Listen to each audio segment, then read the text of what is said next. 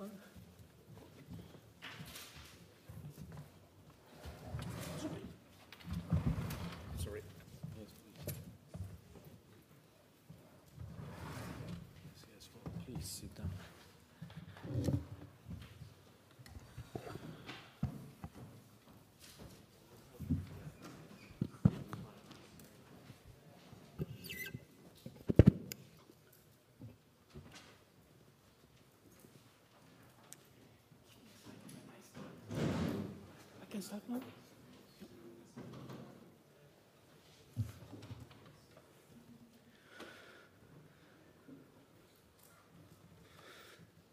Saluti a tutti i presenti qui con noi.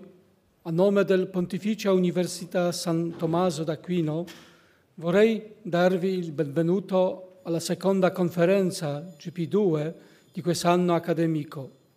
Questo ciclo è organizzato dall'Istituto di Cultura San Giovanni Paolo II, che fa parte della nostra facoltà di filosofia, qui all'Angelicum di Roma. Questa conferenza, così come le successive, non avrebbe potuto svolgersi senza il supporto della nostra autorità universitaria, padre Thomas Joseph White, rettore dell'Angelicum, e padre Serge Thomas Bonino, il decano della facoltà di filosofia che desidero ringraziare.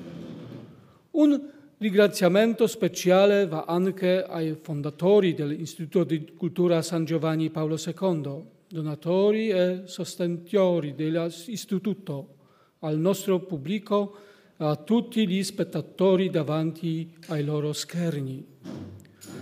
L'Istituto di Cultura San Giovanni Paolo II è stato fondato per guardare alle sfide che il mondo moderno la Chiesa devono affrontare alla luce della vita e del pensiero di San Giovanni Paolo II.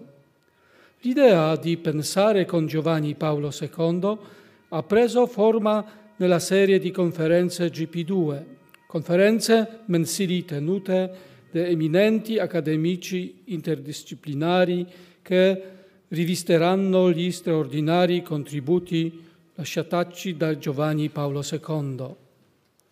Il mese scorso, alla prima conferenza GP2 di quest'anno accademico, abbiamo avuto l'onore di ospitare il professor Joseph Weiler.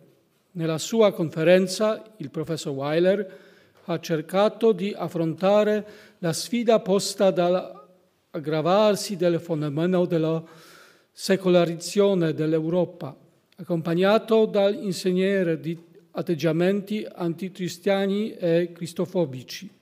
La questione più urgente, secondo il professor Weiler, è quale ruolo e quale strategia i cristiani dovrebbero svolgere e adottare di fronte a questa realtà emergente.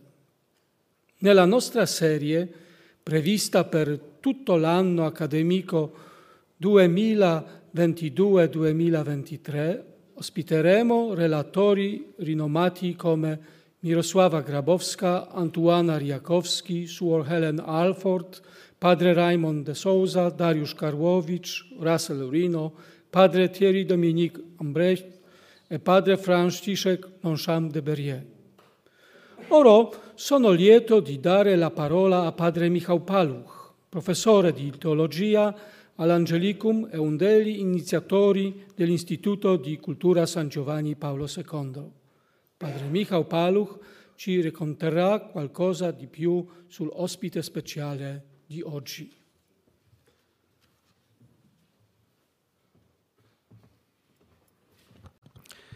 Buonasera, buon, buon pomeriggio a tutti, eh, nostri professori, studenti, ospiti. Sono molto onorato di introdurre il professor Vittorio Possenti, filosofo, professore ordinario di filosofia politica presso l'Università Ca' Foscari di Venezia, di Venezia eh, membro del Comitato Nazionale di Bioetica della Pontificia Accademia delle Scienze Sociali e della Pontificia Accademia di San Tommaso d'Aquino. Nel 1974 fu tra i fondatori dell'Istituto internazionale Jacques Maritain. Nel 1996 fondò l'annuario di filosofia Seconda Navigazione, diretto sino al 2011. Attualmente è presidente di Persona al Centro, Associazione per la filosofia della persona, è autore di 35 volumi nell'ambito dell'ontologia, della filosofia politica e della bioetica. Il suo ultimo libro è Una nuova partenza, teologia politica e filosofia della storia. Come potete vedere è il materiale per almeno due biografie.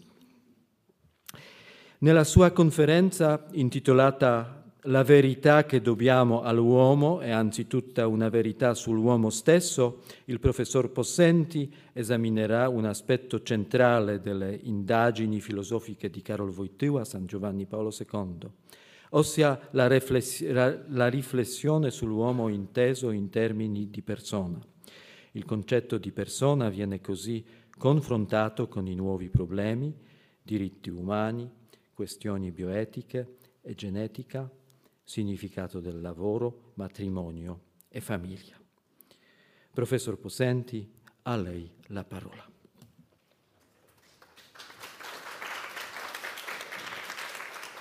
Posso parlare in piedi? Posso parlare Come più? Sì, sì.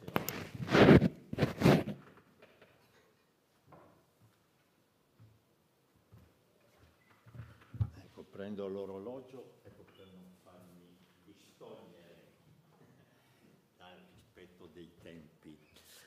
Io vi ringrazio molto per l'invito, per la vostra presenza. Eh, l'ultima volta che sono venuto qui all'Università Pontificia Angelico era due anni fa nel pieno del Covid per un incontro sul Joint Diploma eh, San Tommaso d'Aquino.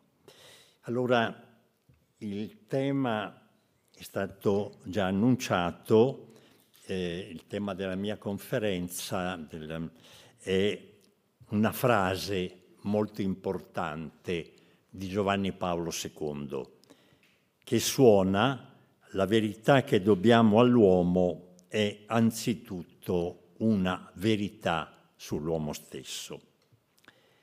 Per cogliere il senso di questa frase dobbiamo meditare eh, un poco anche sulla situazione contemporanea, cioè sulla situazione spirituale dell'epoca, facendo riferimento in primo luogo alla questione antropologica. Quest'ultima e il problema della persona sono diventati più pressanti perché le loro soluzioni si diffondono e influiscono in ogni direzione.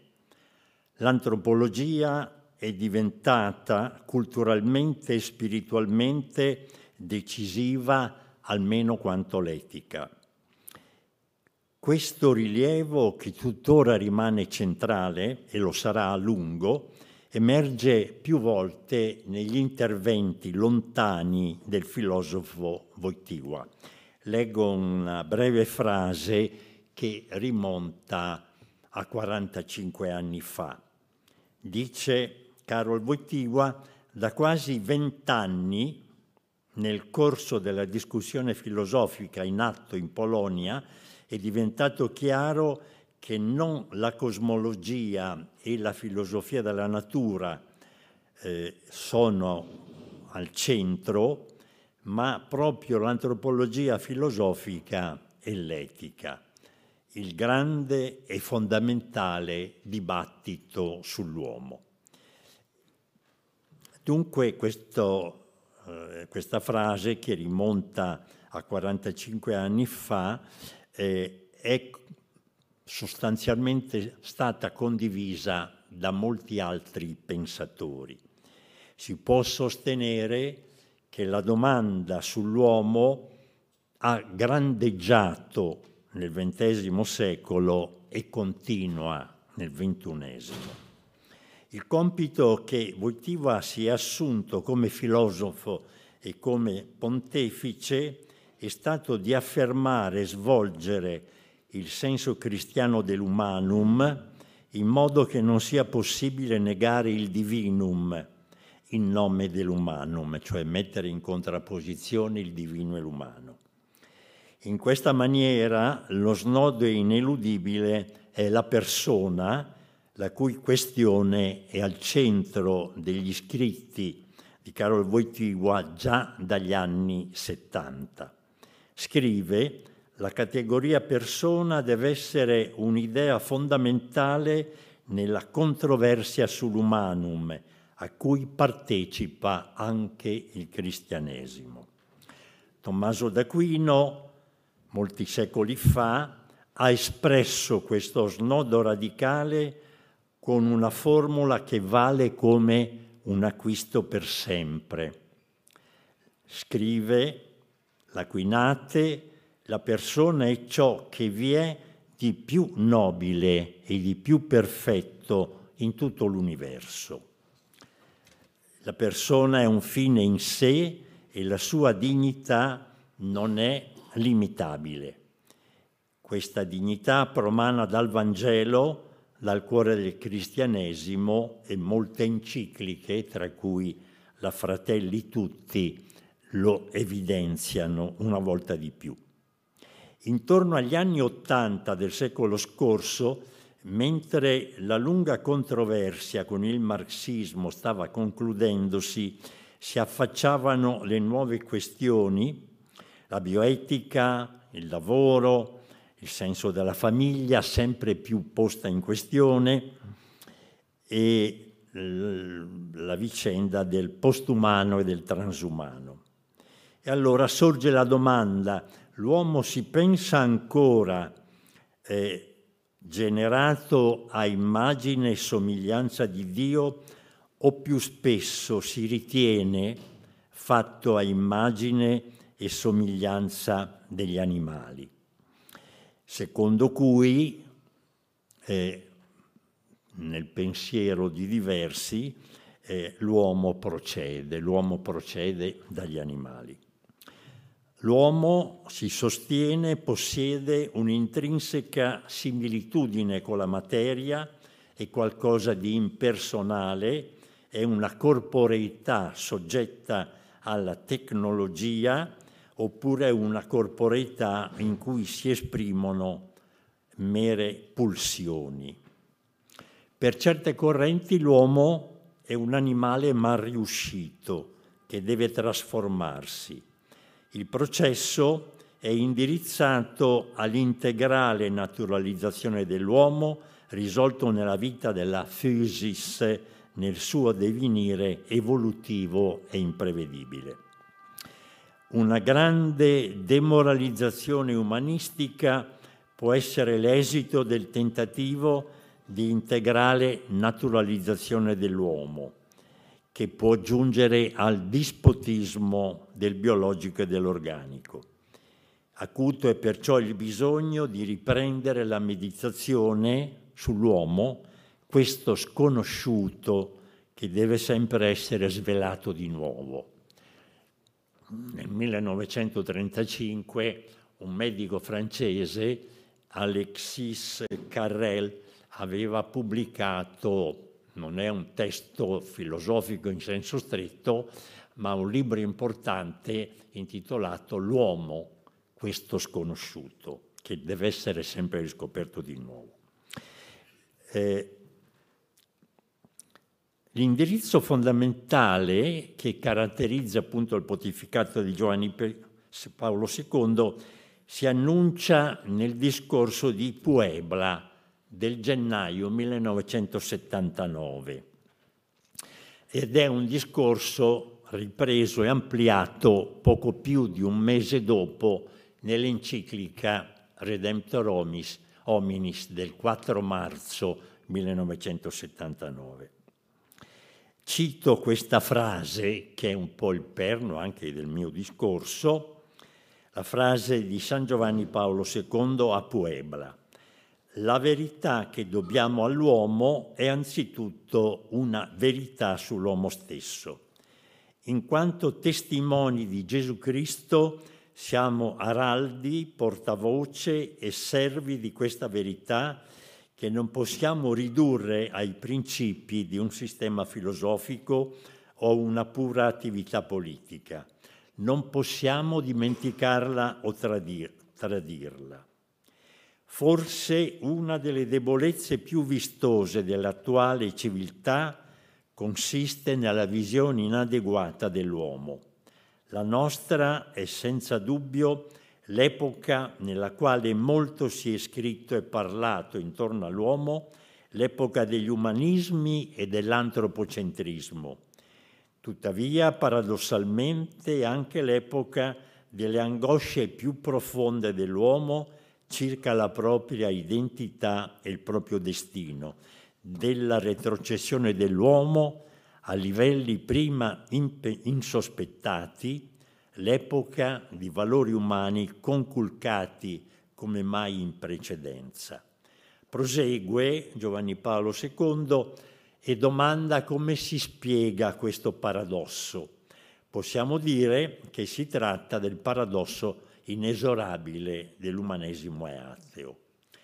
Dell'umanesimo ateo. È il dramma dell'uomo amputato di una dimensione essenziale del proprio essere, la ricerca dell'infinito, e posto così di fronte alla peggiore riduzione del medesimo essere. La Chiesa possiede, grazie al Vangelo, la verità sull'uomo. Questa si incontra in un'antropologia che la Chiesa non cessa di approfondire e di comunicare. L'affermazione primordiale di tale antropologia è quella dell'uomo come immagine di Dio, irriducibile ad una semplice particella della natura. La prospettiva spiegata a Puebla, gennaio 1979, che al seguito del concilio lega, lega problema dell'uomo e problema di Dio, riceve poi forma compiuta poco più di un mese dopo nella enciclica Redemptor, Redemptor che ravvisa nell'uomo la prima e fondamentale via della Chiesa.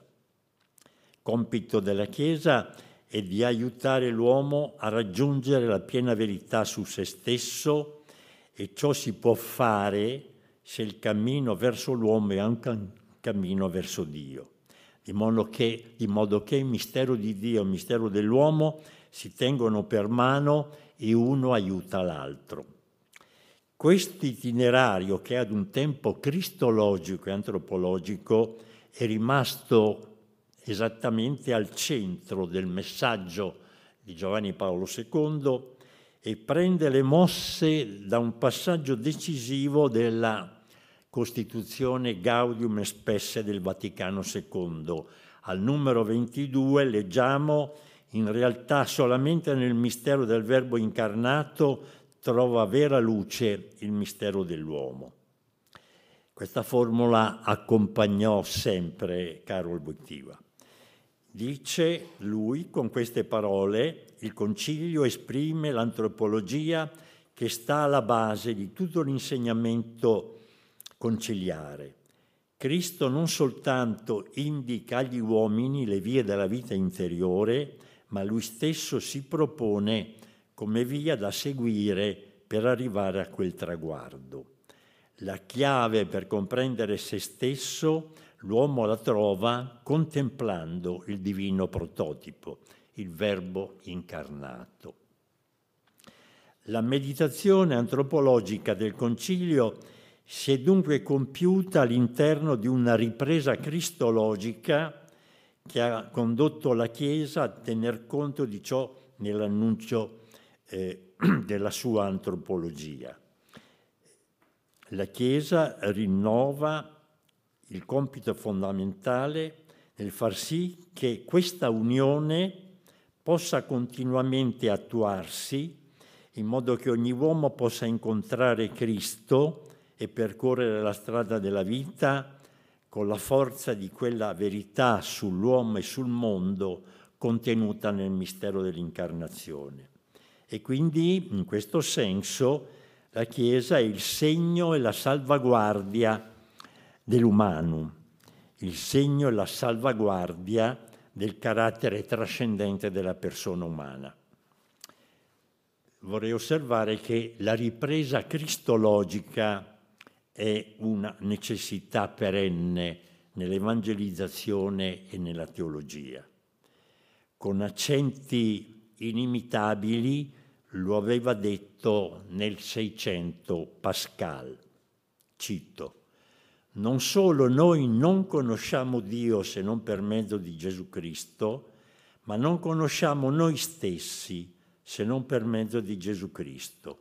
Non conosciamo la vita, la morte, se non per mezzo di Gesù Cristo. Senza Gesù Cristo non sappiamo che cosa sia la nostra vita, la nostra morte, Dio e noi stessi. Questa frase grande di Pascal che conviene sempre avere nel cuore.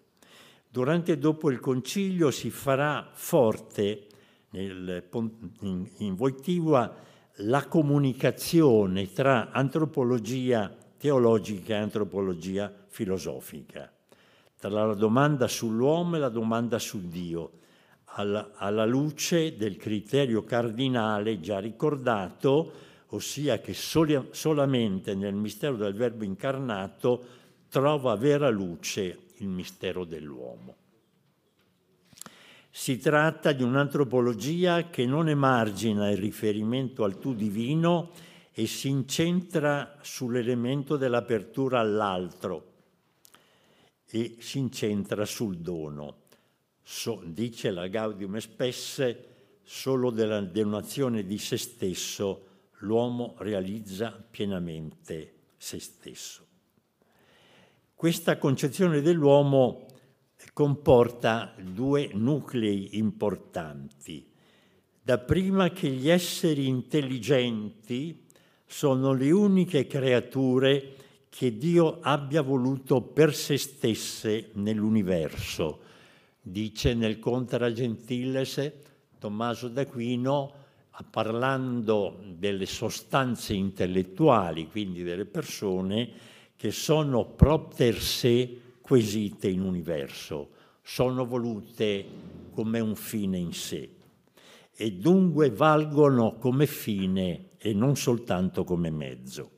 Questa formula dell'Aquinate precede di cinque secoli la celebre determinazione kantiana consegnata nella seconda formula dell'imperativo categorico, secondo cui per Kant occorre assumere la persona anche come fine e mai soltanto come mezzo.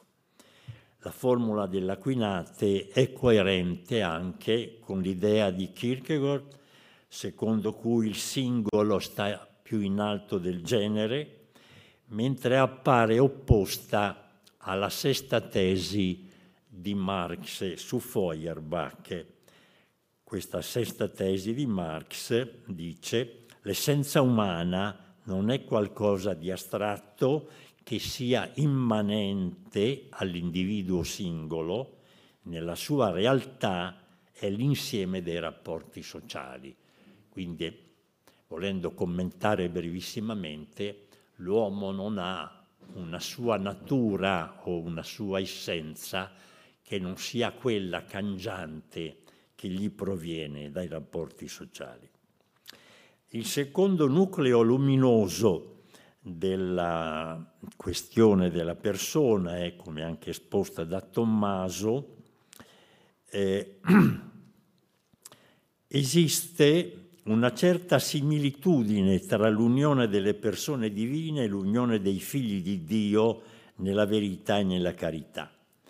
Giovanni Paolo II svolgerà il tema in certo modo trinitario nelle encicliche Redemptor Hominis, Dives in Caritat, in Misericordia e Dominum et Vivificante. Questo lo potremmo chiamare un personalismo comunionale. La dimensione comunionale della persona implica che tornino i volti se non vogliamo che si riproducano indefinitamente individualismo e solitudine. La comunione tra le persone rappresenta qualcosa di più della loro relazione che non di rado, affaticata dalle contingenze della vita quotidiana, può risultare scontata e opaca. Diversamente da quanto accade in Jean-Paul Sartre, in altri esistenzialisti della corrente antiteista o atea, in Wojtyła vi è profonda sintonia con l'esistenzialismo religioso. In lui la moderna filosofia della coscienza si apre alla considerazione della persona e con ciò all'io dell'altro e insieme al riconoscimento del tu divino. Si attua un'alleanza tra questi due, tu umano e il tu divino, all'insegna dell'intersoggettività. L'io prende coscienza di sé attraverso la relazione con l'altro, in specie mediante quella fondamentale forma di relazione che è l'amore, quello tra uomo e donna e tra genitore e figlio nella famiglia. L'amore procede dalla persona e va in primo luogo alle persone. In questo senso Wojtyła scriverà il, il comandamento evangelico dell'amore del prossimo costituisce certamente un principio personalistico. Innestando lo studio dell'etica in quello della persona e del suo agire, Wojtyła ha contribuito a svolgere un'operazione di grande rilievo, quella di riaprire il nesso tra etica e antropologia e ontologia che la filosofia morale moderna e non di rado quella postmoderna ha troncato. Se c'è un elemento verso il quale occorre mostrare motivate perplessità è la sconnessione sistematica che una parte considerevole della filosofia morale del XX secolo ha posto tra la morale e l'antropologia, spesso volgendosi solo all'etica ed elaborandola come dottrina delle norme, ossia mettendo in risalto soltanto l'elemento normativo astratto e come separato dalla persona.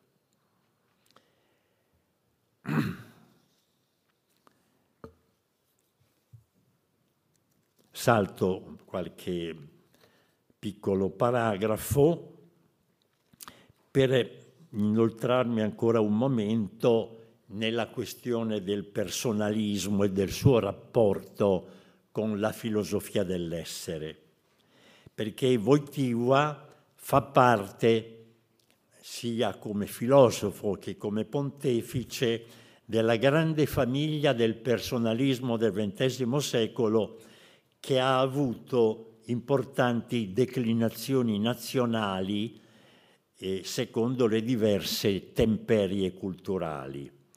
Vi è stato un personalismo francese, italiano, tedesco, polacco e in generale un personalismo teolo- teologico e uno filosofico. Il primo, quello teologico, precede di vari secoli il personalismo umanistico che nella tarda modernità ha valorizzato per l'essere umano la nozione e realtà della persona umana, in particolare nel Novecento, che si potrebbe definire come l'epoca sia del personalismo come dell'antipersonalismo. Nell'opera ben nota Persona e atto, secondo eh, Karol Wojtyła, nasce eh, la grande attualità dei problemi personalistici. Egli sostiene a buon diritto che le grandi questioni contemporanee generano il bisogno di coltivare la filosofia della persona, in specie perché gli impegni cognitivi incentrati sulla conoscenza dell'ambiente esterno all'uomo, cioè rivolti verso il mondo, sono di gran lunga superiori, sono parole di Carol Wojtyła, agli sforzi, ai conseguimenti, attinenti all'uomo stesso. Gli autori del personalismo del XX secolo si sono trovati di fronte a un immenso sviluppo delle scienze naturali ed umane e alla sensazione diffusa che esse, scienze naturali e umane, per l'essenziale non facessero progredire una conoscenza di profondità dell'uomo. Carol Wojtyła ha partecipato al movimento personalistico con un apporto specifico eh, concernente in particolare la fenomenologia e l'azione, sviluppato attraverso una comprensione dell'esperienza morale dei vissuti personali. Del personalismo egli sottolinea in, particola, in particolare le dimensioni etico-pratiche. Dice il personalismo non è tanto una particolare teoria della persona o una scienza teoretica della persona. Esso possiede un significato pratico ed etico, si tratta della persona come soggetto, della, come soggetto ed oggetto dell'azione l'autore ha operato una rilettura della metafisica tradizionale della persona, proveniente in specie dall'Aquinate e da Boezio prima, svolgendone i cespiti relazionali, familiari, comunionali che aspettavano nuovi sviluppi. Su questo punto si potrebbe insistere a lungo e osservare che anche non solo l'aspetto dell'azione, ma anche l'ontologia della persona è risultata messa in crisi profondamente e noi assistiamo da 40-50 anni a un tentativo esplicito di decostruire specialmente da parte di pensatori francesi, l'idea stessa di persona. L'incontro tra la tradizione e la modernità avviene sotto il segno del vetera novis augere. In tal senso il personalismo morale e pratico è problema moderno che non poteva essere posto nel Medioevo nei termini che oggi conosciamo. Tuttavia, per Carol Wojtyła, la chiarezza con cui l'Aquinate affronta il problema della persona consente di sostenere che in lui si riscontra una base di inizio per il personalismo. Scrive Giovanni Paolo II, si può tuttavia affermare giustamente che San Tommaso ponendo così chiaramente il problema della persona, ha fornito almeno il punto di partenza per tutto il personalismo. Anche se il problema del personalismo è stato formulato più tardi, l'insieme della filosofia e della teologia dell'Aquinate ci permette comunque di parlare di un personalismo tomista. Dinanzi alle principali correnti filosofiche dell'epoca, 40 anni, 50 anni fa, esistenzialismo religioso, esistenzialismo ateo, fenomenologia, filosofia dell'essere, Carol Wojtyła, pur apprezzando la ricerca fenomenologica, ha scelto, a mio parere, come prioritaria la strada metafisica indirizzandosi in specie verso la filosofia dell'essere nella lettura esistenziale proposta nel XX secolo da Maritain, Gilson, Fabro e altri, e trovando in essa, in questa filosofia, un canto in onore dell'esistenza. Scrive, questa apertura alla realtà ha il suo fondamento e la sua sorgente nel fatto che la filosofia di San Tommaso è filosofia dell'essere, cioè dell'actus essendi, il cui valore trascendentale è la via più diretta per assurgere alla conoscenza dell'essere sussistente atto puro che è Dio. Per tale motivo, prosegue, questa filosofia potrebbe essere addirittura chiamata filosofia della proclamazione dell'essere, un canto in onore dell'esistente. Queste sono le espressioni che Giovanni Paolo II ha pronunciato qui all'Angelicum nell'aula magna. Ero venuto da Milano proprio appositamente per ascoltarlo il 17 novembre 1979 per il centesimo anniversario dell'enciclica Eterni Patris. Vent'anni dopo il Papa torna autorevolmente sul tema del rapporto ragione-fede nella importante enciclica Fides et Ratio del 1998 dove grande è il rilievo assegnato alla filosofia dell'essere di cui aveva parlato qui all'Angelico un anno prima, 7, eh, 17 novembre 1979. E nell'enciclica questa filosofia viene de- designata come filosofia dell'etre e non di paretre filosofia dell'essere e non dell'apparire. A mio avviso, la metafisica del, della persona, del suo essere e agire, si colloca armoniosamente nel quadro concettuale della science philosophie, filosofia dell'essere, costituendo la re- realizzazione più alta dell'idea di essere, essere nel senso più alto è esistere nel modo della persona.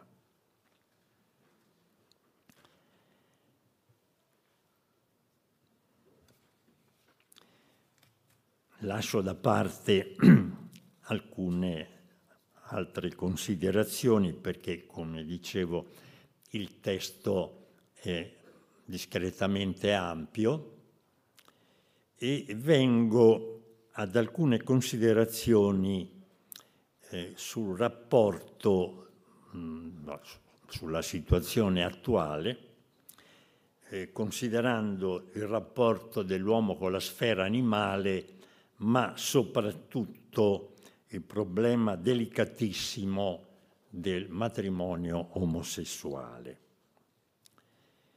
La persona deve incondizionatamente essere salvaguardata da quelle forme di, pensi- di pensiero che la disconoscono e che oggi volgono verso il determinismo, il biologismo e un completo e assoluto evoluzionismo. Tutto cambia e tutto deve cambiare. E molti autori usano lo slogan non cambiare è morire. L'analisi della situazione contemporanea richiede un attento discernimento. Da un lato cresce la critica ecologista contro l'antropocentrismo dominatore e padrone dispotico della terra, rivolta soprattutto contro il soggetto moderno uscito dall'infausto dualismo cartesiano tra res extensa e res cogitans e uscita dall'intento di pensare l'uomo come padrone e possessore della natura. Possiamo pensare a Bacone e a Cartesio, Cartesio sviluppa la sua meccanica e la sua fisica proprio con lo scopo di fare dell'uomo maître e possesseur della natura, signore e padrone della natura. Questa critica da parte largamente ecologista all'insostenibile soggettivismo e dualismo cartesiano. Il dualismo cartesiano è, scusate se userò parole piuttosto volutamente tranchant, è, eh, un proprio, è una vera e propria catastrofe filosofica, in quanto la res extensa è pura geometria. Quindi eh, la questione della vita, che è fondamentale perché l'essere umano è prima di tutto un essere vivente, il corpo umano eh, non è considerato da Cartesio come un corpo vivente, ma come una dimensione geometrica. E questo ha aperto la strada al meccanicismo che ha infierito per secoli. È per me, ma penso anche per altri, motivo di grande stupore che un, rese, un resoconto così estremamente povero dell'uomo e della persona abbia eh, ottenuto un successo così ampio nella modernità. Dunque questa critica di cui ho detto verso Cartesio e Bacone è giustificata ma non apre prospettive nuove o un ritorno intelligente alle fonti classiche, non di rado si rivolge invece verso la decostruzione del concetto di persona sulla scia di una risoluta opzione post-metafisica. L'antropologia cristiana dell'uomo, come corpore et anima unus, viene confusa in modo sbrigativo con quella cartesiana da cui differisce come il giorno dalla notte. In base a una nozione adeguata di persona si deve invece procedere a un salutare ripensamento dell'antropocentrismo moderno, tanto spesso rapace e aggressivo verso l'altro e la natura. L'urgenza del problema ecologico rischia però di saldarsi con la cancellazione della differenza antropologica tra uomo e animale e pianta.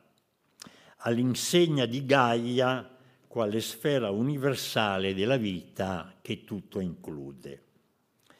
Se nel secolo scorso la questione della differenza ha, do, ha dapprima dominato nella forma della differenza ontologica tra essere ed ente, a cui si è appellato costantemente Heidegger, da molto tempo o da tempo si avverte che la differenza antropologica tra persone ed animale tende a sfumare o a essere negata.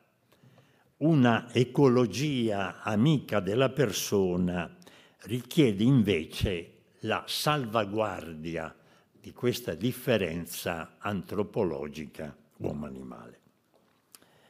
Forse in futuro l'enfasi sulla sfera indifferenziata della vita troverà pian piano un suo equilibrio, mentre molto delicati appaiono i, i problemi del cosiddetto matrimonio omosessuale o anche designato come matrimonio egualitario. Tre problemi sono in ballo il diritto al figlio e il rischio che la invalicabile centralità della categoria dell'essere figlio venga man- manipolata. Quanto sosterrò, quanto sosterrò sembra far parte di quella verità sull'uomo di cui ho parlato citando la frase di Giovanni Paolo II a Puebla. Lo sfondo culturale e spirituale vigente in Occidente è abbastanza noto e si individua in una concezione ipertrofica e libertaria dei diritti civili che lievitano continuamente, spinti da un liberal libertismo che manifesta toni oltranzisti in questo ambito. Molte cose vengono fatte passare per diritti quando spesso altro non sono che mere pretese. Indubbiamente il pluralismo morale delle nostre società crea sempre nuovi dilemmi acuiti dalla potenza manipolante della tecnica.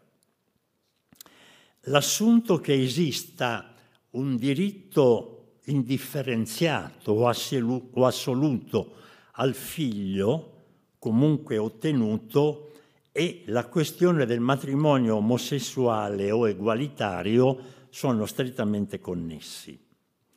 Se consideriamo la categoria di figlio, appare chiaramente che essa è la più universale e fondamentale dell'umano. Tutti gli esseri umani sono figli, mentre non tutti gli esseri umani sono padri e madri. Manipolare pertanto la categoria di figlio e conseguentemente quella di padre e madre comporta conseguenze radicali sul concetto stesso di famiglia, con padre, madre e figlio. Non, a mio parere non consta che sussista un diritto incondizionato ad avere un figlio nonostante l'apprezzabile desiderio di averlo. Il figlio proviene da una procreazione-generazione in cui i genitori sono coinvolti in profondità, non proviene da una produzione tecnica. Generare non è produrre. La procreazione umana non può essere ridotta a produzione dell'oggetto figlio. La biopolitica, come politica sul corpo umano vivente, manifesta il suo massimo potere proprio nel momento dell'inizio della vita, in cui eh, attraverso la biopolitica, le biotecnologie, gli esseri umani tendono a non essere più generati e concepiti, ma prodotti. Non vale più il genitus, non factus, ma il contrario, factus, non genitus. Se l'uomo viene fabbricato dalla tecnica come un oggetto, può poi essere anche distrutto quando non funziona più a dovere. L'uomo non è però un progetto della tecnica né un prodotto di se stesso, ma una creatura donata. Il compito più arduo dell'io personale è di accettarsi donato. Quanto al matrimonio omosessuale, Esso è presentato come un diritto civile ed è stato legalmente introdotto fino a questi giorni in 18 Stati europei. Mi domando con preoccupazione se anche l'Italia verrà ad aggiungersi a questi 18 Stati europei. Nelle ultime nostre elezioni politiche del 25 settembre scorso un grande partito aveva inserito nel suo programma l'introduzione del matrimonio egualitario. I tre ultimi papi si sono espressi lungo circa 40 anni proprio sul, sul matrimonio omosessuale e la famiglia in termini espliciti e convergenti. Qui cito alcune brevi espressioni, nel testo c'è una documentazione più ampia.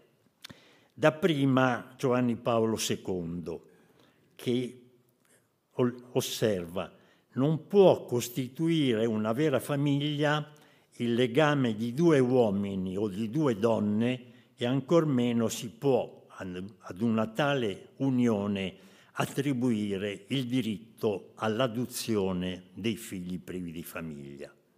A questi figli si reca un grave danno poiché in questa famiglia supplente essi non trovano il padre e la madre, ma due padri oppure due madri. Eh, L'Angelus del 20 febbraio 1994. L'anno scorso, 2021, il Papa Emerito Benedetto XVI ha toccato il tema nel volume La vera Europa, identità e missione Cantagalli 2021.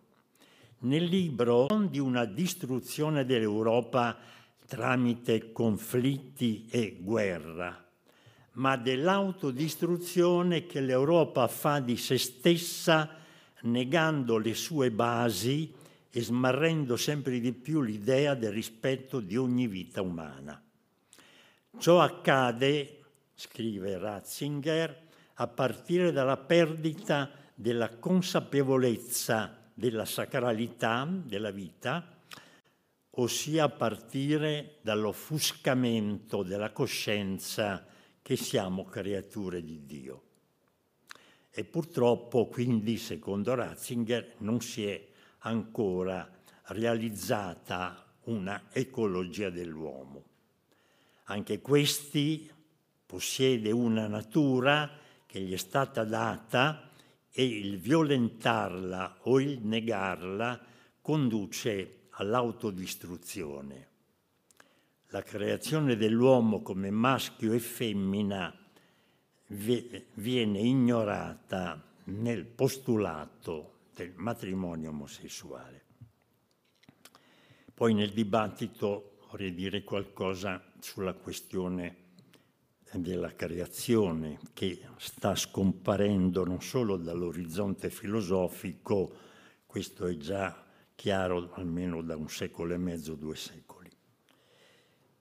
L'ultima considerazione riguarda l'intervento di Papa, di Papa Francesco nell'esortazione apostolica Amoris Letizia del 2016 dopo i due sinodi del 2014 e 2015.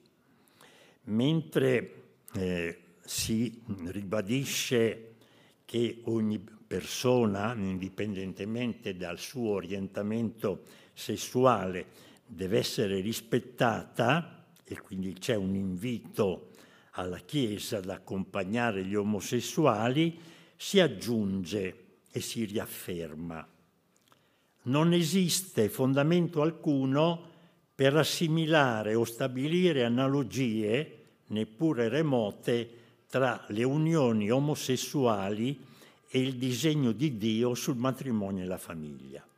Tale concetto è stato da Papa Francesco ripreso numerose volte, per esempio nel dicembre 2014 all'Associazione delle famiglie numerose.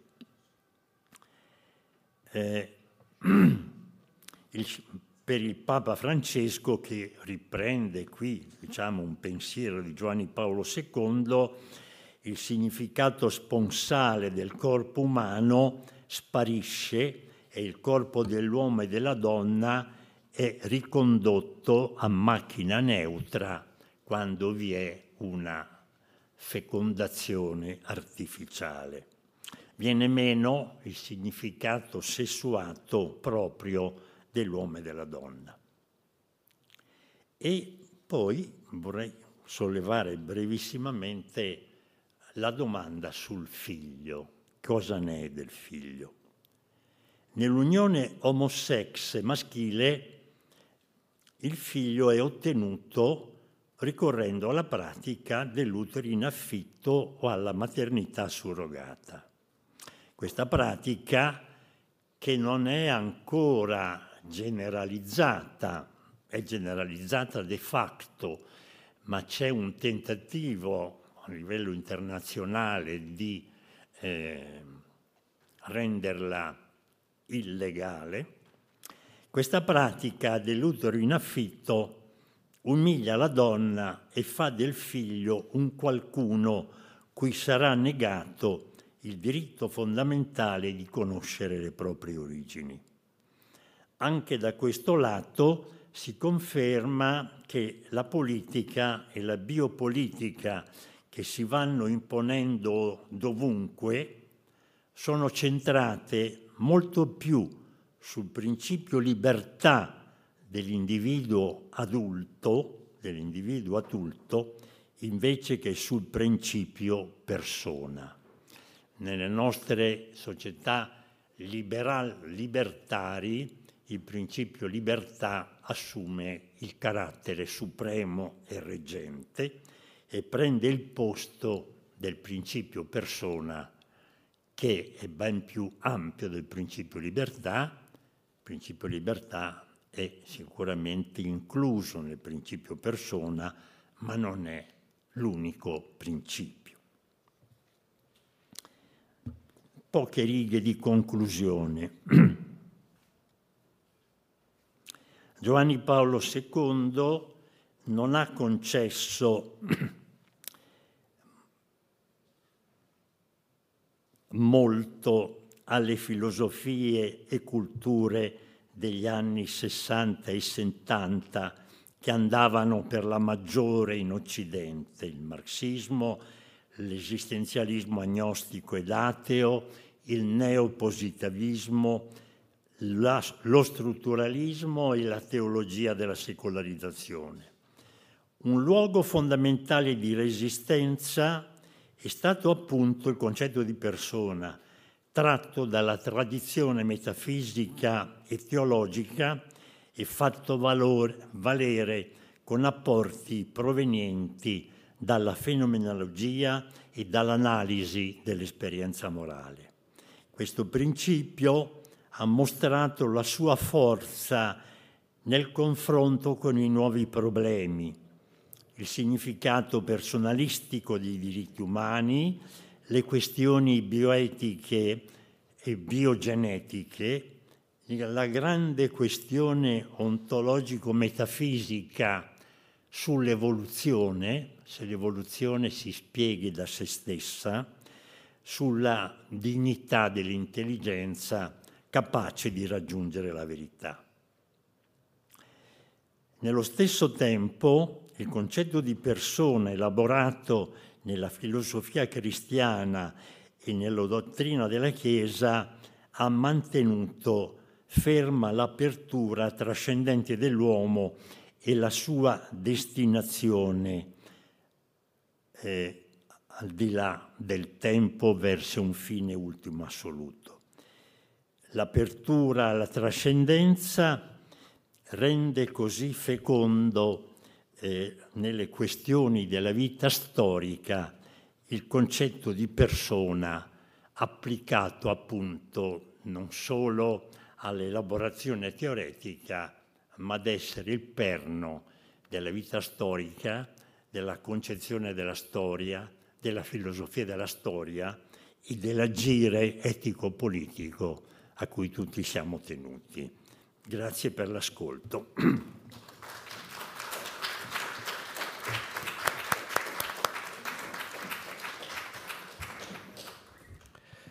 Grazie tante professore per questa lezione molto ricca.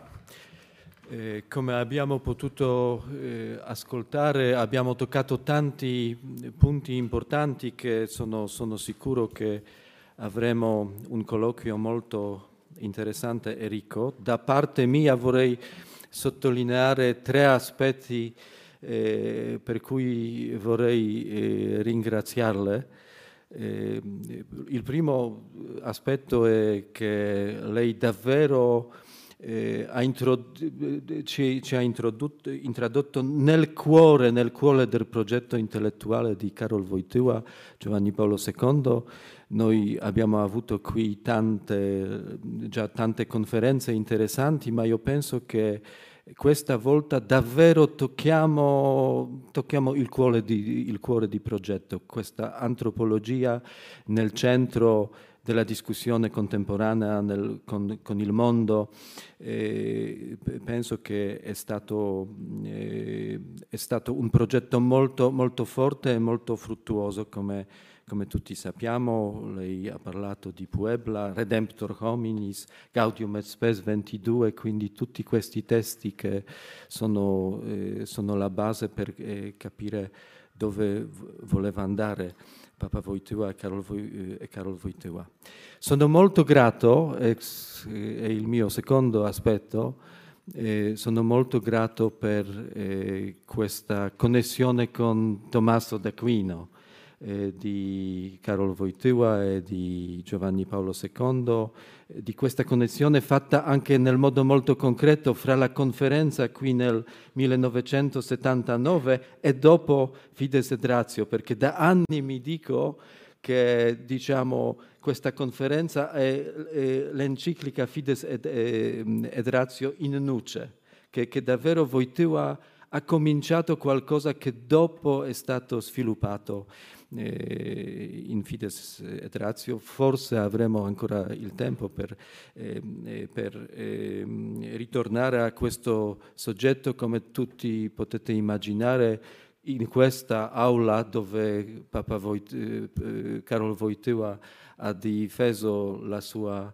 eh, il suo dottorato eh, è il luogo privilegiato per parlare su questa connessione fra eh, eh, Wojtyła e, e Tommaso d'Aquino. E il, tri, il, terzo aspetto molto importante per, per, tutti noi, prendendo in considerazione anche la direzione del progetto del eh, nostro istituto qui all'Angelicum, eh, è questa introduzione eh, nel, eh, nella discussione contemporanea, quindi eh, la, sua, la, sua, riflessione eh, sulla manipolazione del concetto di figlio che stiamo eh, per ora vivendo nella cultura contemporanea eh, che, che, deve essere ehm, eh, la sfida per, per, il nostro pensiero, per, ehm, per la nostra comprensione anche eh, dell'uomo.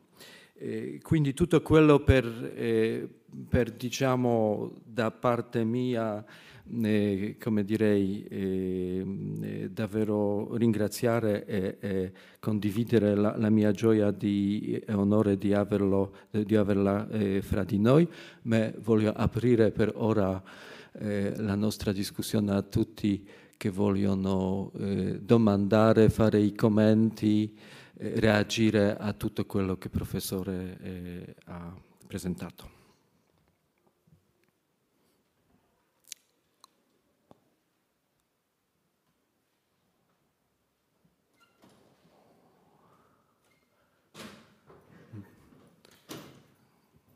Prego, Suor, Suor Helen Alford, decana, la decana della Facoltà di Scienze Sociali. Ci siamo conosciuti alla Pontificia Accademia posso immaginare. Grazie. Allora, grazie mille professore. Eh, se posso dire una cosa un po' forse per stuzzicare un po' una reazione, allora normalmente noi anche domenicani facciamo questi discorsi che qualcosa è andato male nel periodo moderno e, ehm, e rischiamo, a, penso, qualche volta creare quest'idea che prima le cose andavano bene e, e adesso non vanno così bene. E ovviamente lei non ha voluto dire questo. Però um, io um, volevo chiedere a lei qualche reazione, perché io penso che uno dei modi ai quali noi possiamo reagire a questa situazione non molto felice che abbiamo di fronte alla decostruzione e queste altre cose che lei ha menzionato, è di um, prendere un po' queste materie più tecniche, dove loro devono avere più risultati. Io penso in particolare dell'economia, ehm, dove da una parte loro abbracciano molto felicemente l'idea della decostruzione, del modernismo, perché loro vogliono fare quello che vogliono fare, E, però dall'altra parte devono raggiungere certi scopi concreti, devono servire i clienti e adesso devono anche fare operazioni che sono sostenibili con l'ambiente e sempre di più. Questo ha un impatto su quello che loro devono fare. Quindi in un altro modo la natura rientra nel discorso a livello di questi, questi soggetti, queste discipline più tecniche, direi, che loro devono rispettare qualcosa reale, in un certo senso. Allora, mh, mm, non so se lei ha qualcosa che potrebbe dire su, su questo punto, perché secondo me è importante anche per noi reagire in un modo propositivo di fronte a questo, questo, questa scena che lei ha giustamente dipinta per noi oggi. Grazie. Intanto ringrazio Suor Elena, acceso sì, per, sì, per l'intervento che è interessante.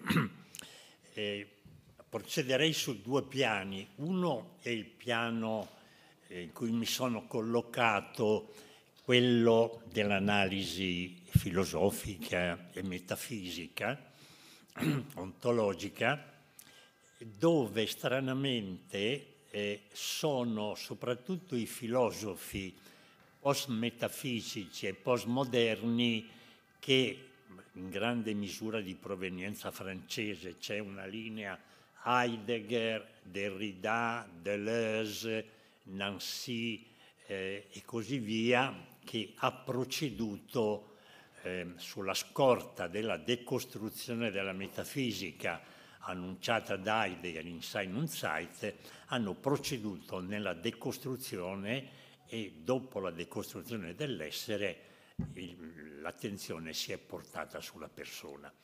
Quindi anche qui i cosiddetti esponenti dell'Italian Theory o dell'Italian Thought riprendono, qualche volta ripetono, e sono però filosofi. Eh, a mio parere sono un realista filosofico incallito e non mi, ecco, nel mio ultimo lavoro ho preso in esame critico le posizioni di due nomi italiani noti, Roberto Esposito e Giorgio Agamben. Quindi da questo lato la decostruzione è a livello teorico e manifesta, secondo me, l'elemento di un postmoderno che non sa più dove andare.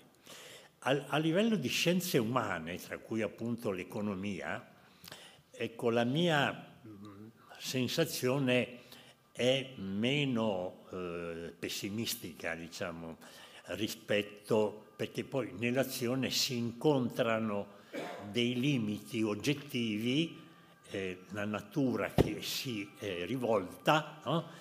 che ci costringono a cambiare strada, eh, anche se noi non comprendiamo bene, ma quello che sta succedendo nel mondo è una, se vogliamo personificare il discorso, una rivolta eh, della madre terra nei confronti di uno sfruttamento dissennato. Allora in questo caso ecco, le chance di procedere verso un miglioramento sono sicuramente maggiori, eh, tenendo conto quelli che a me sembrano, quindi esprimo una valutazione eh, personale, i due fattori eh, causali più importanti, cioè lo strumento della tecnologia, qui mi riferisco più che all'economia, mi riferisco alle biotecnologie, all'intelligenza artificiale, alla robotica e quindi al suo problema di rapporto con il lavoro umano. E siamo dinanzi al, al, tentativo, Giovanni Paolo II ha scritto la Laborem Exercens nel 1981, mi pare, ma dopo 40 anni il panorama è assolutamente cambiato, quindi noi ci troviamo di fronte a eh, eh, riattribuire un valore al lavoro umano, perché altrimenti l'uomo diventa un appendice del robot. Eh, dicevo, i due rischi che io vedo mm, più grossi, il primo è quello della tecnologia. La tecnologia sta diventando, secondo me, questa è un'opinione piuttosto diffusa che comincia agli inizi del XX secolo, che poi è andata confermandosi, la tecnologia è un padrone esigente e noi rischiamo di andare sotto la sua guida, perché, qui parlo appunto strettamente da filosofo, eh, tenendo in mente alcuni grandi filosofi del passato, il carattere essenziale della tecnologia, della tecne, è di essere aperta sui contrari.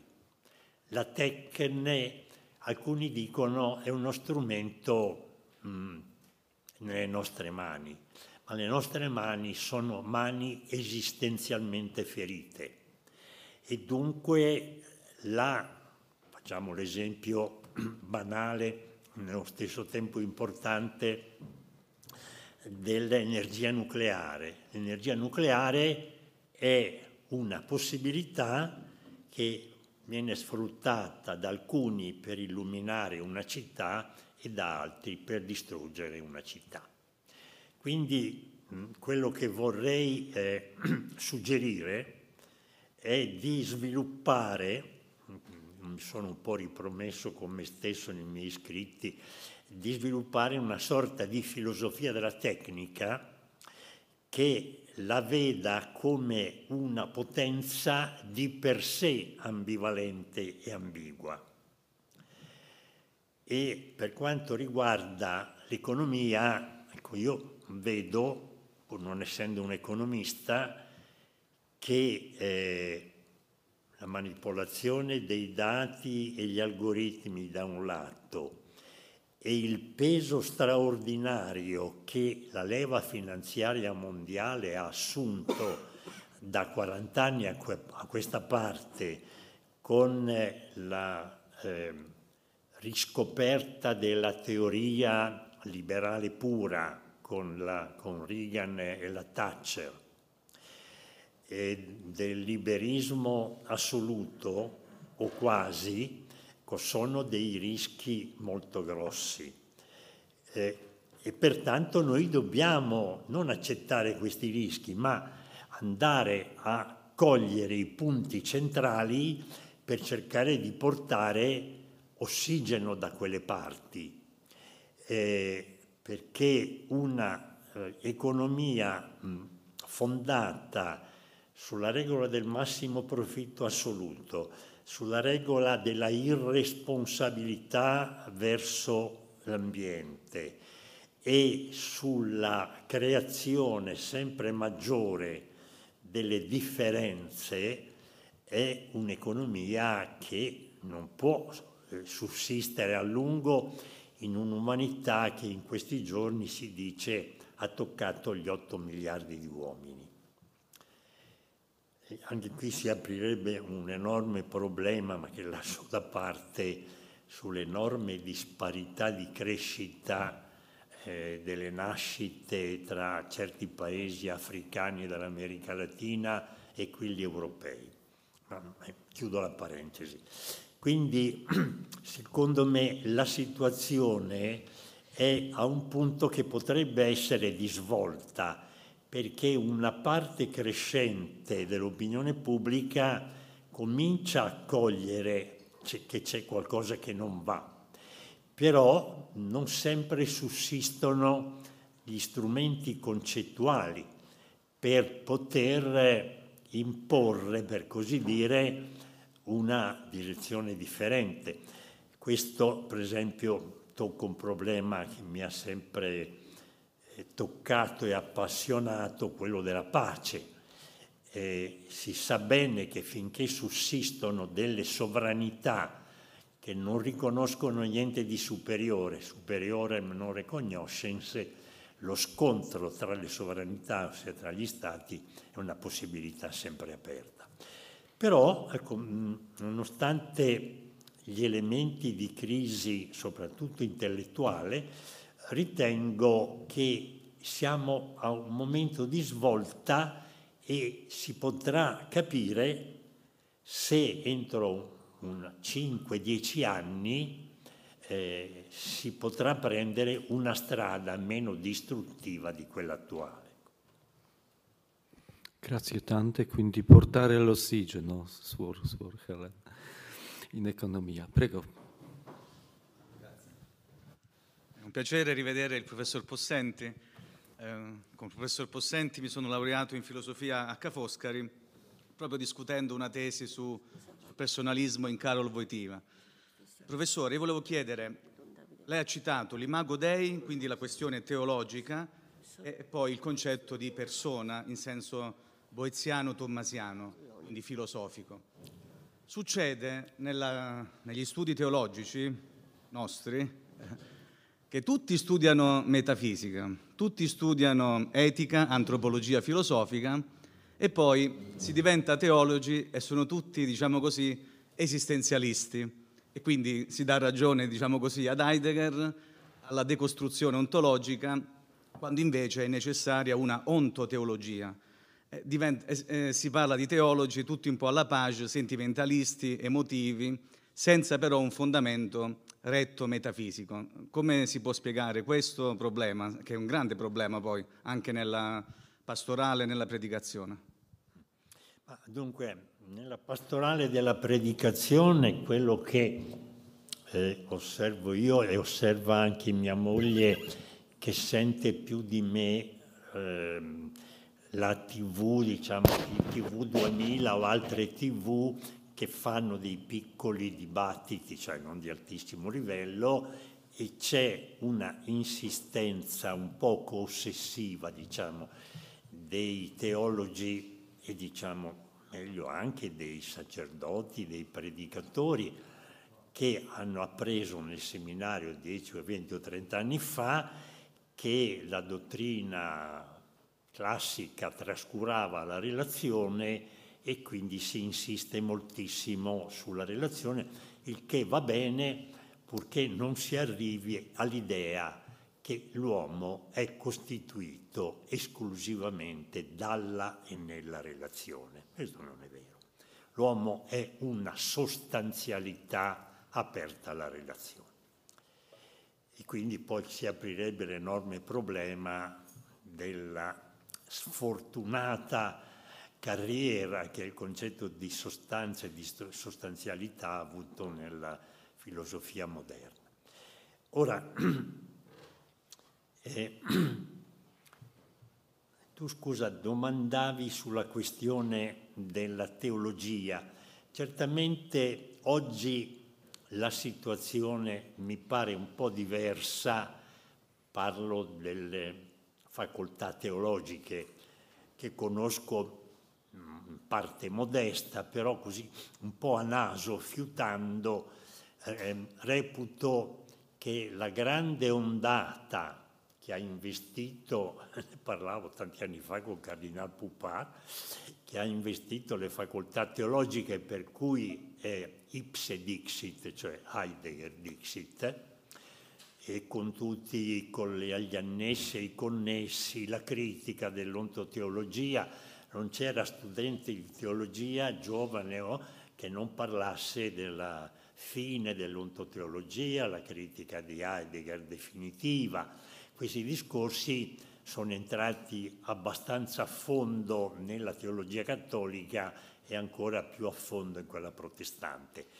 Tuttavia è in corso un qualche raddrizzamento.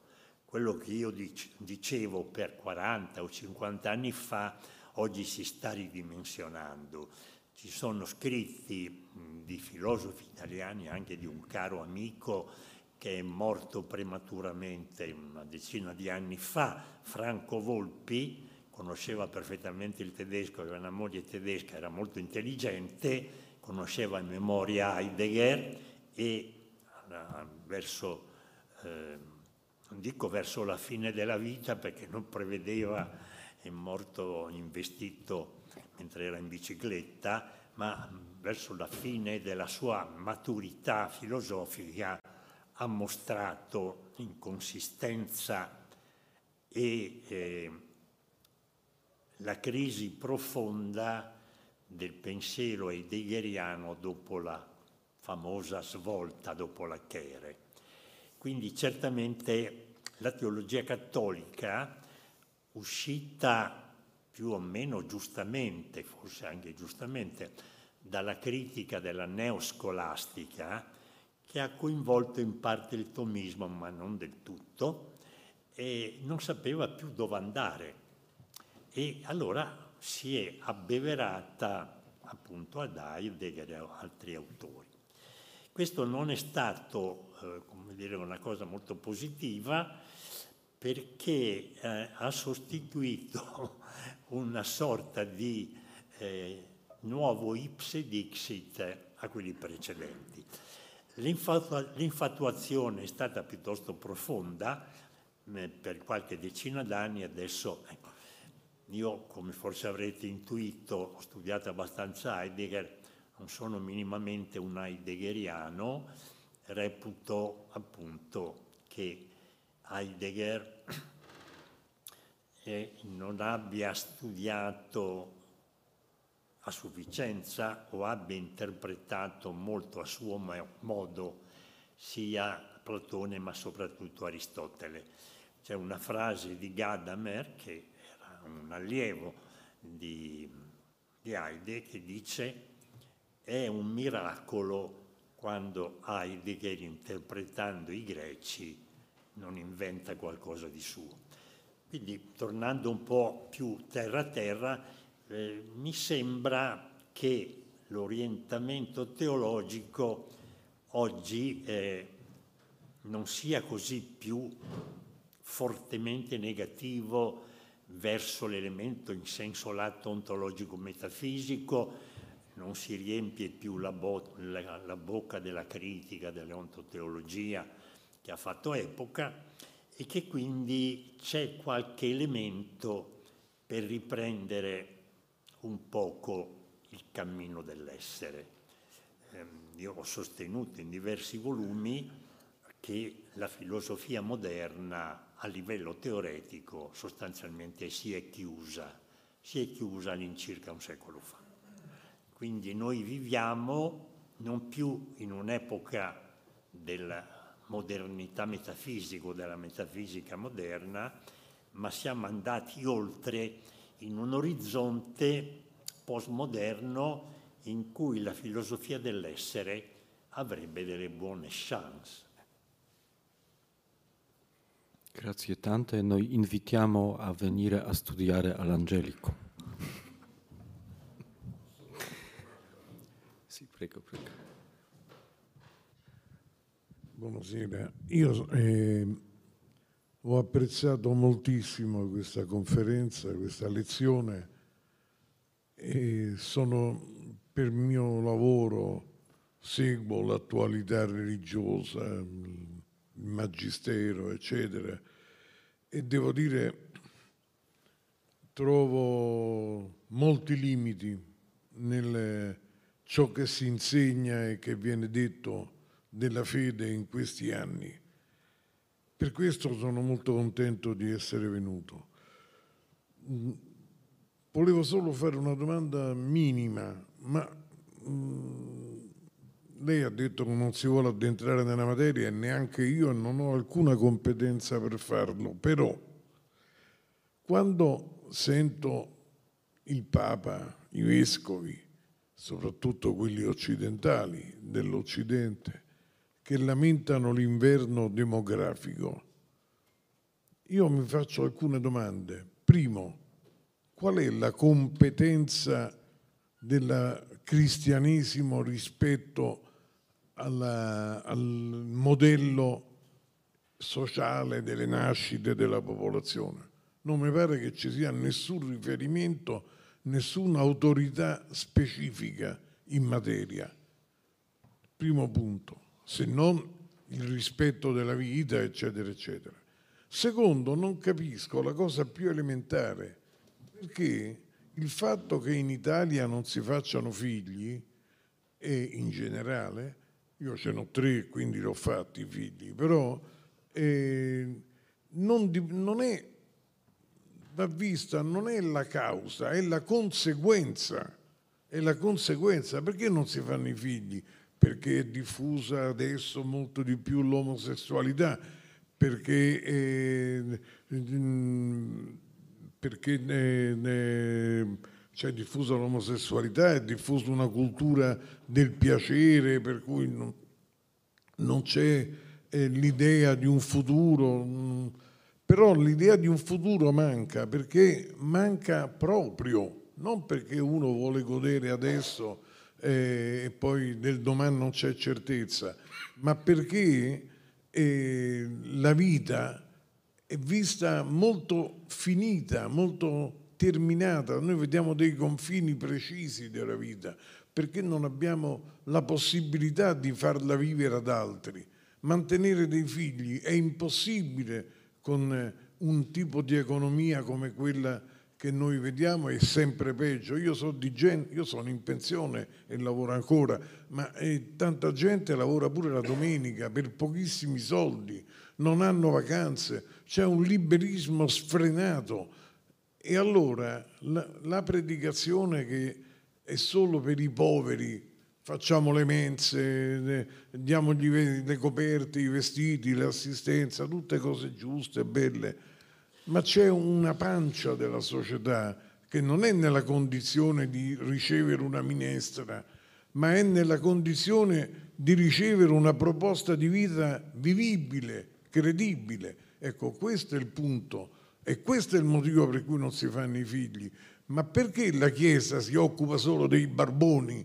Da tutte le parti, dentro le chiese, si mangia, si beve, si dorme, eh, tutto quanto. E, ha un, diciamo così, ha un ceto medio, un, ma non per parlare sociologicamente, ma perché c'è un, tante persone, diciamo così, normali e a questi non si fa predicazione, a questi non si danno prospettive, non le dà la politica, non le dà la Chiesa, non le dà la cultura che ci parla di fesserie, se vediamo il cinema, i libri, i romanzi. Dunque, il problema che lei solleva è importantissimo, importantissimo. Eh, rispondo un po' per cenni. Sulla questione della natalità, la conferenza episcopale italiana aveva sollevato il problema 1900, a partire più o meno dal 1980. E in Italia, come credo altrove, eh, il numero dei figli eh, è, ha cominciato a scendere intorno al 1975 quando in Italia la classe politica e così via sbraitava per dire dobbiamo fare scuole perché non ce ne sono. I, I, demografi che vedono molto più lontano avevano già detto intorno al 1975 che si andava incontro a un inverno demografico, il che è accaduto. Oggi noi in Italia eh, facciamo 400.000 figli all'anno in, eh, in, paragone a un milione, un milione e qualcosa del 1975, che è un po' l'anno dell'inversione. No? Eh, dicevo, noi abbiamo toccato in questi giorni diciamo, 8 miliardi di persone. Se io vado a guardare la zona Europa, poi parlerò se c'è tempo anche delle altre, l'Italia, dove il tasso di natalità è bassissimo, c'è una quasi volontà di non trasmettere la vita per vari motivi. No? L'Italia aveva 30-40 anni fa qualche milione di persone in più della Francia Adesso l'Italia, nonostante siano arrivati 5 milioni mm, da, di, dall'estero, dall'Africa, da altri paesi, ha 9 milioni in meno della Francia. Quindi l'Italia ha subito un declino demografico molto forte, in cui ormai da alcuni anni, non parliamo il 20, il 21 perché ha eh, l'effetto Covid, eh, ma già prima il numero dei nuovi nati, molto sceso, era inferiore al numero dei morti.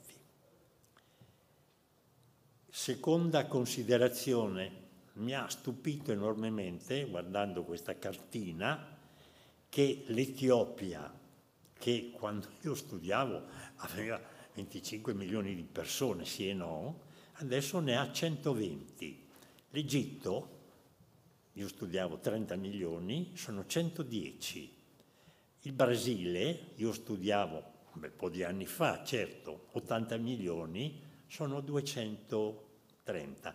Dunque, mentre l'Europa, in particolare l'Italia e la Spagna, eh, che hanno questo grave impoverimento, ma anche gli altri paesi, eh, la Germania fa 85 milioni di persone ed è il paese occidentale, diciamo europeo occidentale, più popoloso, ma la Germania sta leggermente sotto l'Iran e la Turchia, che sono 86-87 milioni di persone.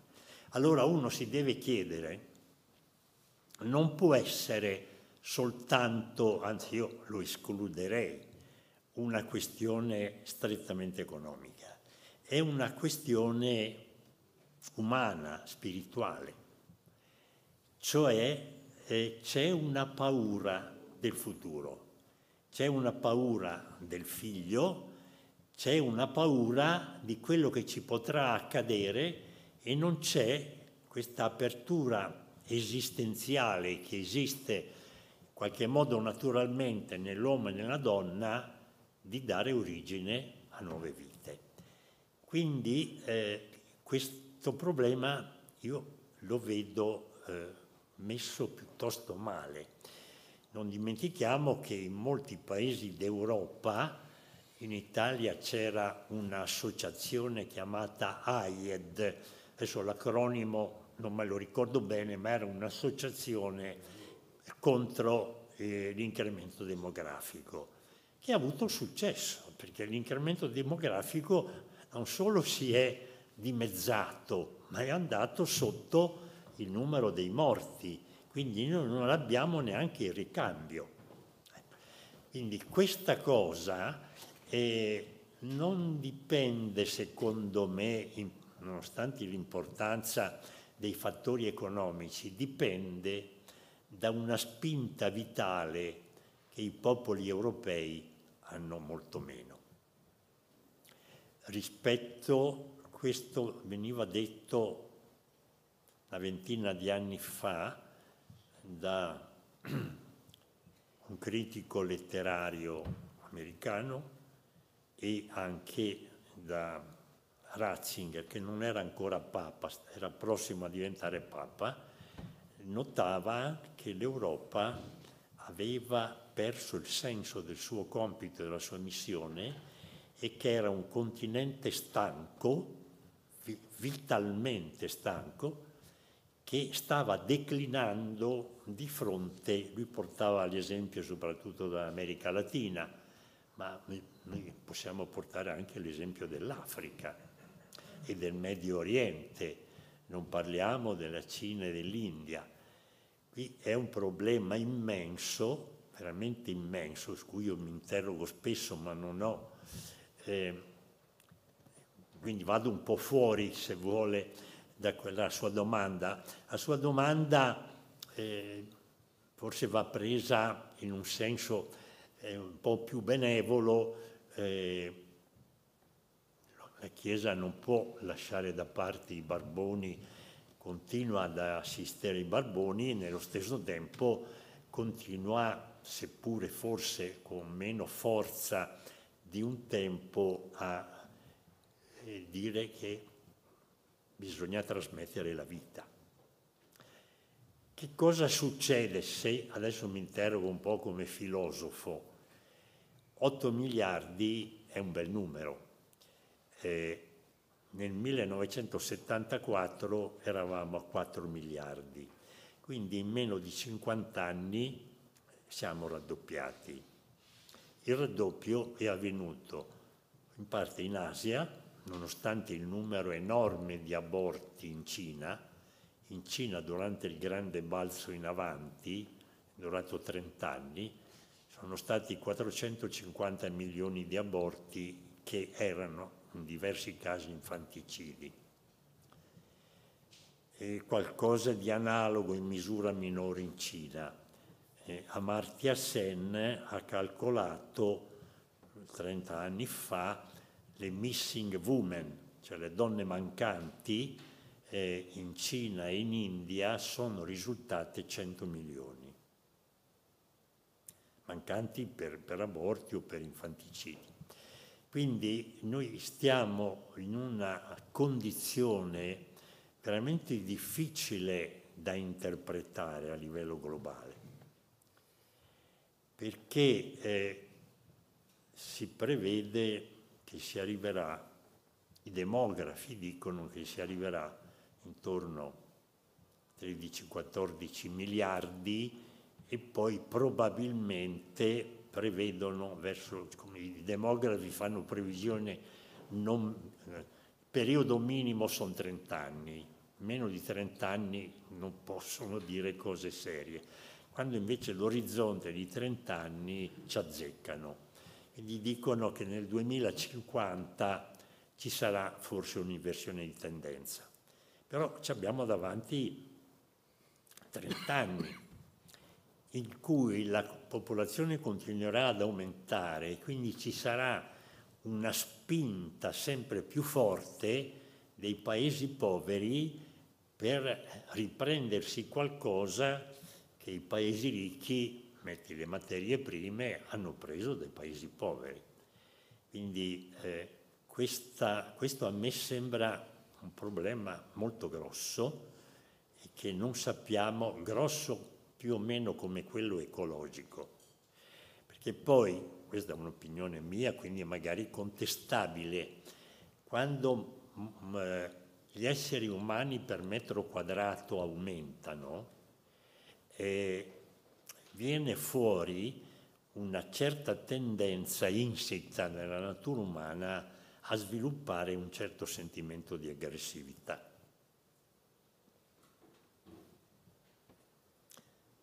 Questo direi. Invece per quanto riguarda la questione dei barboni, degli immigrati, mi sembra che la Chiesa italiana, la Chiesa universale eh, facciano quello che è necessario, semmai si può parlare di una crisi forte dell'Occidente, ma come crisi natura spirituale.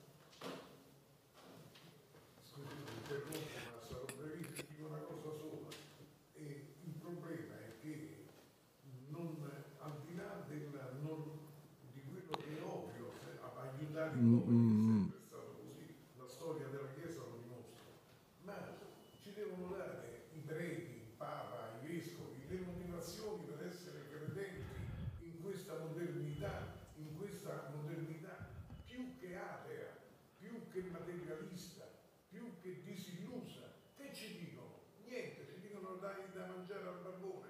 Va bene, gli do da mangiare, poi questa è la domanda. Nel Vangelo c'è anche questo. Sì.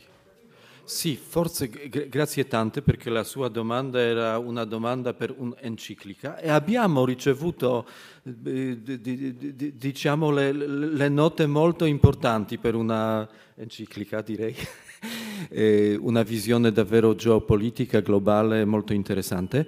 Quindi abbiamo ancora un momento che si può sfruttare per una domanda e forse per una domanda della nostra generazione giovane. Se volete, se volete, ma...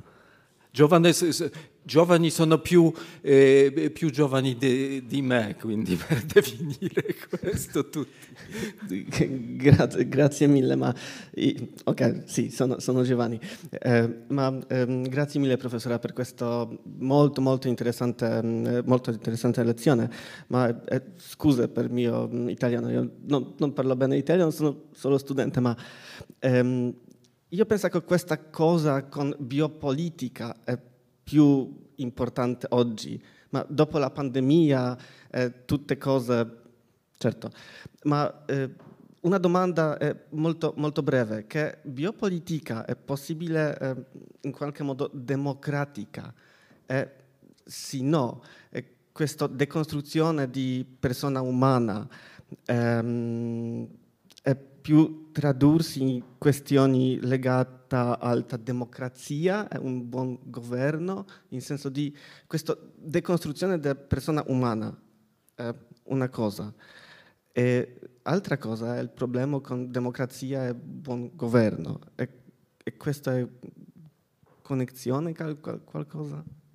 Sì. Dunque, certamente sono convintissimo da decine d'anni che la biopolitica e le biotecnologie stiano avendo un influsso enorme di cui noi, a mio parere, non siamo in grado di eh, valutare l'importanza e soprattutto di porre delle regole, di porre delle regole. Perché quando noi andiamo a toccare l'origine della vita, e quindi la procreazione umana, non sappiamo cosa potrà venirne fuori. Mentre ritengo più gestibili le questioni del transumanesimo e del postumanesimo su cui ci si potrebbe intrattenere per dire la mia in due parole, eh, parole di un filosofo e di un metafisico, perché non credo che questo tema possa essere affrontato solo a livello scientifico, non se ne viene fuori. Eh, io mh, reputo che la natura o essenza umana eh, appartiene all'ambito del necessario, il necessario è ciò che è così e che non può essere diversamente, e che quindi la tecnica umana non abbia potere sull'ambito del necessario. Detto in termini un po' più comprensibili forse, eh, la tecnica sia quella del postumanesimo che punta molto su un divenire assoluto, sia quella del transumanesimo che è una nuova forma di antropocentrismo, no? Potenziare l'uomo, sono due proposte un po' mirabolanti che si scontreranno presto o tardi con la realtà. Eh, facciamo un piccolo esempio e anche con l'elemento di una giustizia politica e sociale a livello mondiale. Se noi procediamo, come alcuni stanno facendo, nel potenziamento di alcune piccole porzioni di umanità, noi creiamo un'ulteriore diseguaglianza fondamentale nella specie umana. Oggi, di questi circa 8 miliardi di persone, chi può effettivamente avvalersi di una qualche forma di potenziamento? Pochissimi. Ecco. Quindi non, non dimentichiamo che questo eh, transumanesimo, il transumanesimo significa andare in qualche modo al di là dell'umano, ma di un umano che è potenziato, non che diventa qualcosa di totalmente diverso dall'umano. C'è questo mito che la tecnica porterà l'uomo a prestazioni enormi, quasi all'immortalità corporea e simili cose. Però pochi si sono chiesti come sarà la giustizia sociale che già fa acqua da tutte le parti a livello globale, e anzi è stata accentuata l'ingiustizia sociale dalla globalizzazione, se una piccola classe di persone verrà potenziata e il 98% rimanente non potenziata. Si creerà una differenza in più. No? Questo per quanto riguarda la straordinaria, eh, ah dobbiamo finire, sì, importanza della biopolitica. E per quanto riguarda la pandemia, la pandemia ci ha dato un esempio di una possibile cooperazione mondiale. Vale a dire, io nella situazione attuale, tenendo presente l'invasione dell'Ucraina da parte della Russia, il pericolo di estensione della guerra eh, e quindi la difficoltà del Consiglio di sicurezza, di una riforma dell'ONU e così via, però la pandemia che è stata gestita in buona parte a livello mondiale dalla OMS e potrebbe anche la FAO di fronte alla scarsità alimentare diventare due agenzie globali eh, come prefigurazione di un'autorità politica mondiale che è ancora molto lontana.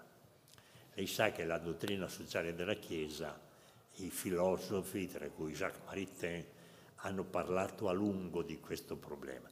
E concludo perché abbiamo superato il tempo. Comunque la pandemia ha avuto anche qualche elemento positivo per quanto concerne un minimo di cooperazione a livello mondiale. Professore Prosenti, mi permetto ancora una volta di ringraziarla al cuore per aver accettato il nostro invito per questa interessantissima lezione. Grazie.